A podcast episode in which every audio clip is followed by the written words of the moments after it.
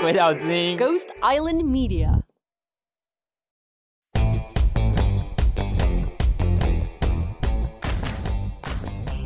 欢迎来到 Ghost Island Media 鬼岛之音，你正在收听《小鬼登岛 in Training》，这是鬼岛实习生的圆梦计划，让怀抱 Podcast 梦想的小鬼们从做中学，现学现卖。记得订阅我们的节目，同时也分享给身边的好友哦。Apple Podcast 五星评论，赶快来支持小鬼们吧！你的梦想是什么？我很好奇，大家都是怎么样走到今天的这一步呢？为什么那些成功的人总是说，我从小就决定好长大要当什么了？可是我好像不是这样，怎么办？我的人生好像充满了一连串为了别人而做的选择。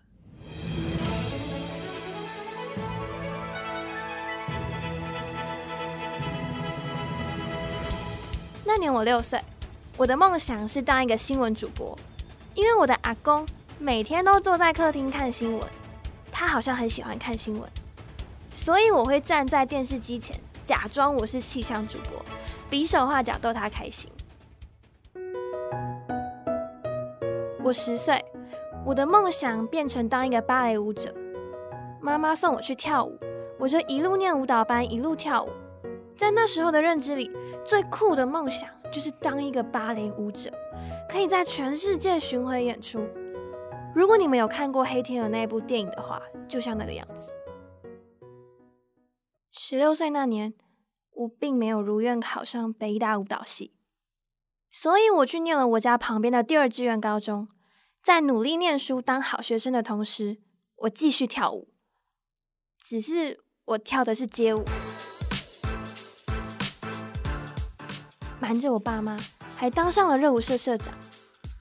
但我爸爸跟我说：“不要玩社团玩这么疯，嗯，上大学再玩呐。”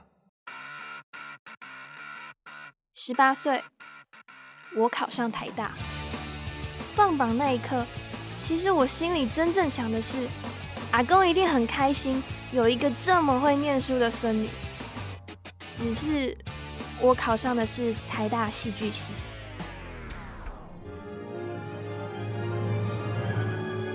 十九岁，我的梦想是当一个舞台剧演员，可以在国家戏剧院演戏的那种。那时候常常忙到没有空回家。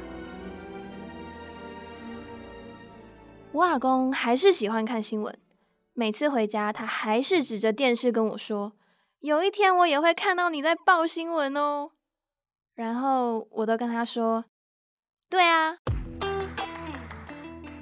我二十岁那一年转系了，从戏剧系转到声传系，简单来说就是转到台大的传播科系。心里想着，总算我爸妈在跟别人炫耀女儿读台大的时候。下一秒不用尴尬的说戏剧系了，转系成功，我阿公开心的包给我一个大红包。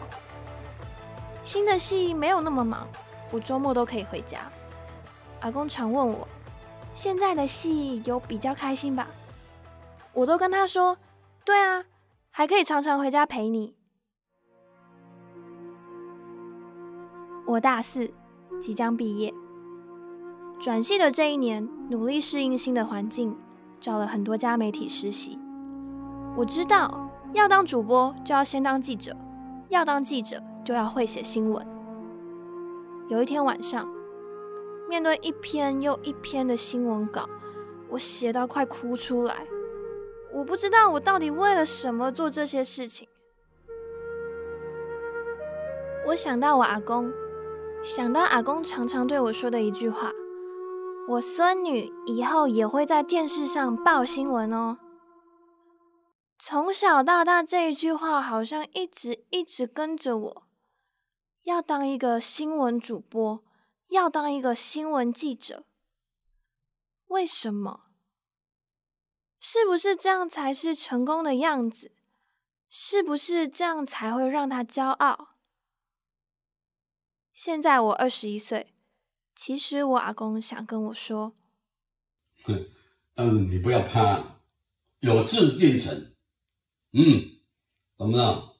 所以阿公，你之前一就是每次都会跟我讲说，以后要当主播、当记者，是因为我跟你说我喜欢吗？那个时候你也没有说你喜欢，但是你很有兴趣啊。从小开始的动作就呃假释的那种，哦，常常这样当当主播咯，唱歌咯，怎么样，是吧？这这种动作，老公看很多啊啊。可是那是因为阿公你喜欢我才那样做啊！哦，不要阿公喜欢你才做啊，这样子你也真正有兴趣啊。嗯，哎，有兴趣才做啊。哦，阿公的希望是阿公的希望嘛，对不对？但是你不能违背你的兴趣啊，是吧？你不走，甚至甚至你太勉强走也不行了，对不对？走你真正有兴趣的，做起来啊。身心才会健康，好不好？我喜欢你，我爱你，啊、希望你这个工作，啊、你在工作里面没有兴趣没有关系。人人生有好几个志愿啊，我想当总统，我当不到啊，我当小学老师啊，我 对不对？我想当工程师，我没有当到，飞行员也没有当到，但是我没有想这，哦，很多人的小时候，哎，我志愿什么？我志愿当总统啊。很多人想像啊，我志愿当护士的小天使的啊、也有啊，但是真正要做到的没有几个，是吧？所以不一定说你一定要走这条路，只要你别的条路很有兴趣，你都可以走，不要气馁，对自己要有信心，嗯嗯，做任何事情都要有信心。阿公对你很有信心。所以常常出门，阿公要交代你，你你的生活来讲哈，最独立，哦，各方面的胆子也比较大。那我对你来说算是会让你感到骄傲的吗？我阿公感到很骄傲，阿公也感到很快乐。阿公说：“哎，阿公年纪一大把，有个孙女这样的话哈。”我感觉很幸福，很快乐，真的、哦。哎，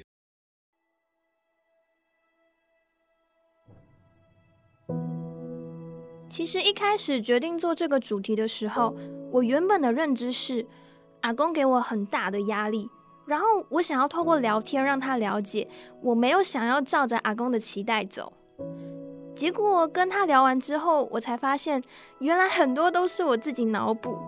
我一直以为我的决定都只是为了别人，当舞者、当好学生、当新闻主播、当好孩子、当一个符合别人期待的样子。但阿公不是那种传统的阿公，他没有想要给我任何压力，他所做的这一切都只是想要鼓励我。对未来的这份迷茫，我原本以为可以从阿公身上找到答案，但后来我发现。迷茫的根源不是来自阿公，而是来自于我自己。但至少我现在可以放下这层压力，带着阿公给我的鼓励还有信心，勇敢的为自己做未来的每一个决定。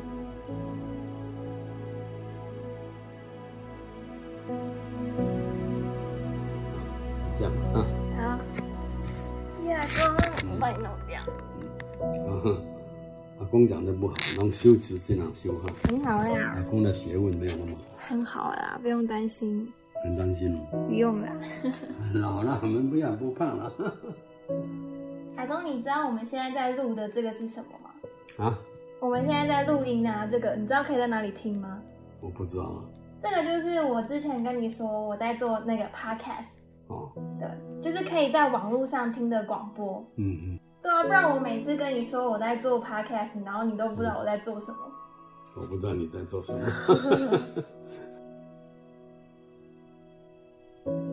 嗨，别急着走开，credit 之后还会有监制的点评哦。本集由 Alicia 廖主持、制作、剪接，执行制作是 Trevor Liu，专案指导是玉成赖。本节目由鬼岛之音 Ghost Island Media 监制。特别感谢 Blue 提供雪怪麦克风，以及 Future World 提供录音室。谢谢您的收听，那我们下次见喽。嗨，大家好，我是 Emily，欢迎回到《小鬼登岛》的第二季。这一学期我们来了更多的实习生，让我们非常的兴奋。上一个学期有一批台湾大学的学生来访《鬼岛之音》，嗯，后来有一位他就在离开后写信了给我们，说他喜他想要来做实习生，因为他自己以前是戏剧系的，然后在学校其实也有做一些广播社的东西，那他想要试试看 Podcast，那他就是阿珍，这是他跟我们一起做的第一集 Podcast。我觉得他的过程很有意思，是他最早是想要做戏剧系的东西，后来他演变成一个新闻播报，最后又演变成一个自己的 personal essay 的一个故事。这个演变的过程，其实也是我自己个人特别喜欢 podcast 这个媒介的一个原因。podcast 这个媒介，它允许制作人跟这位主持人可以用一个很 personal、很叙述式的。个人的叙述性的方式去探讨一个社会的议题，我很喜欢在这一集阿珍如何从他自我的一个故事，把他拉到一个社会的现象，探讨一个社会的议题。在企划的过程，在阿珍准备他跟阿公要聊天的之前，嗯，我们也跟一位纪录片导演聊过。那时候纪录片导演给他的一些建议，让他去想的就是他在这个问问题的过程中，如何可以问到一些连他自己都会很惊讶的事情。那在制作过程中，对阿珍来讲是一个非常 personal，不是说个人，而是一个非常非常贴近他自己心里跟他自己经验的一个故事。所以刚开始，其实阿珍有犹豫，他要投射多少自己这个角色在进在里面。不过好玩的是，这一集做到最后，阿珍把故事全部拉回来，自己用第一人称的角度去讲这个故事。那这一次我们第一次。跨世代、跨三个世代的访谈，我觉得非常的特别，让我自己也很希望，就是 wish，其实以前有这样的机会，能去跟阿公阿妈们多聊天。